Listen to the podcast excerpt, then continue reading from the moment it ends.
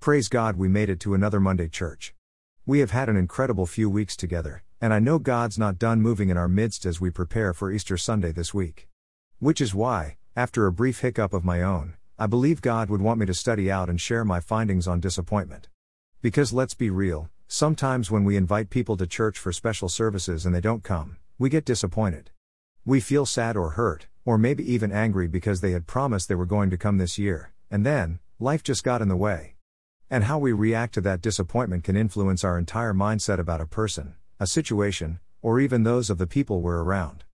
Being disappointed doesn't always look like shutting down, as I have learned. It can look like anxiety, or wanting to take back control over whatever area you're at the mercy of because then, if you're let down, at least it's on you, right? So, what are we supposed to do, and what damages can it cause when we let disappointment drive in our lives instead of Jesus? Let's first turn to Numbers to find the answers. You see, I have a very love hate relationship with Moses' story. Love because of God's incredible patience for his people and for showing them how to be okay with following his leadership and his spirit, but hate because of how many of the hard issues Moses was dealing with come out of me too. The reason I want us to look here first is because one of the key reasons why we get disappointed in the first place can be dug out of this story. To sum it up, we need to stop taking ownership of the things that we don't control, and be okay with just being a guide. God called Moses to lead his people, but he didn't tell Moses that he was completely and utterly responsible for his people, and God did not tell him that he and he alone was tasked with caring for them. I'm not saying that there wasn't a certain level of responsibility and accountability to those people, but Moses didn't have to single handedly take ownership for so many of the Israelites' actions. In Numbers 11, the story being developed isn't a very happy one. The Israelites are, as they often do, complaining, but this time they are complaining about nothing at all. God had drowned the Egyptians in the Red Sea, provided them with water to drink when they were thirsty, manna to eat when they were hungry, and now they were crying out yet again because they were tired of eating from the miracle and were desperate for meat. It took me a little bit of study and looking up commentary and articles on it, but Moses by this point had only been in the desert for a year. One year out of the 40 years they ended up spending in the wilderness. Talk about becoming weary and well doing.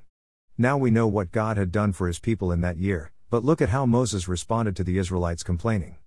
Numbers 11:10 to 15 says. Then Moses heard the people weeping throughout their families, everyone at the door of his tent, and the anger of the Lord was greatly aroused. Moses also was displeased.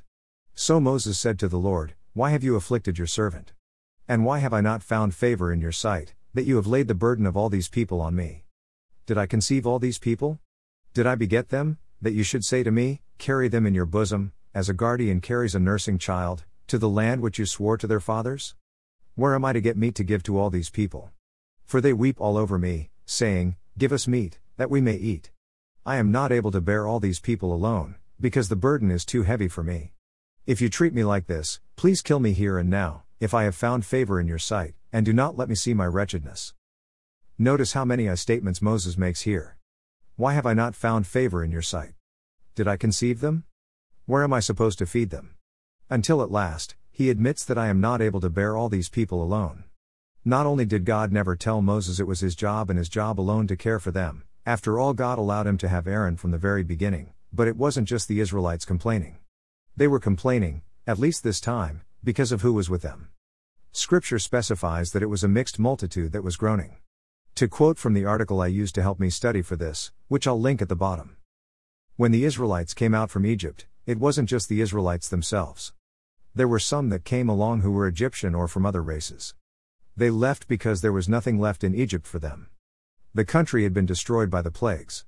So the best decision left for survival was to follow the children of Israel. You see, this group didn't leave and join themselves to the Israelites because they believed in the true God. Their motives were selfish and were prompted by a desire for self preservation. So let's assess the situation briefly. The Israelites, and by extension the mixed multitude, had been provided for by miraculous means for an entire year. The Israelites were probably a good deal more grateful than those who had joined them, but nonetheless, being around their influence day after day eventually wore on the praises that had followed them out of the Red Sea. Let me ask you a question about Moses' problem. Are we, like him, in danger of becoming angry at the responsibility we carry for our people, our prodigals? Are we weary of being the one that provides the miracles that they are so desperate for time and time again, only to have them turn around like a dog returning to its vomit and complain once more?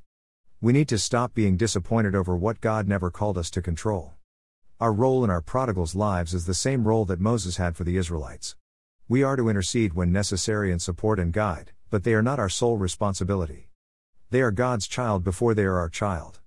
God was their parent before they were our parents. Yes, God used Moses to part the seas and make the waters that were bitter safe to drink, but God was the one that provided. Not Moses. What would it look like if we, like Moses, threw in the towel and admitted, God, I cannot do this alone? God gave Moses 70 elders to help with the caring of his people. What could God give us if we too asked for help bearing these burdens? How many saints would rally around us and encourage us that yes, they had been there too? When disappointment rises up in us, it's only natural to be exhausted with the situation and to want to lash out. But God gives us a better way. Moses, do you realize what he gave you? Do you realize the help that you have? But do you also see the damage that can be done if you continue to shoulder the burden of that which you were never meant to carry? It's okay to let it go. Keep praying, and keep guiding, but don't hold yourself responsible for the Israelites' complaining or disobedience. Don't let yourself be disappointed by something God knows we, in and of ourselves, cannot change. It took time, but the Israelites got it right in the end. Our prodigals will too. Especially during this next week or two, let's remember whose hands they're really in. It's okay to be discouraged, but it's not okay to think, even in a roundabout way, that it's our fault. They may be in the wilderness, but so are you. Guiding them, interceding for them, and reminding them who really has their backs at the end of the day. So keep inviting, keep praying, keep doing all you can to be the witness God called you to be. Just remember it's not all resting on your shoulders, and when it gets tough, rest in Him. For additional study on this particular part of Moses' story, please click the link below. Greater than 08 The 70 Elders.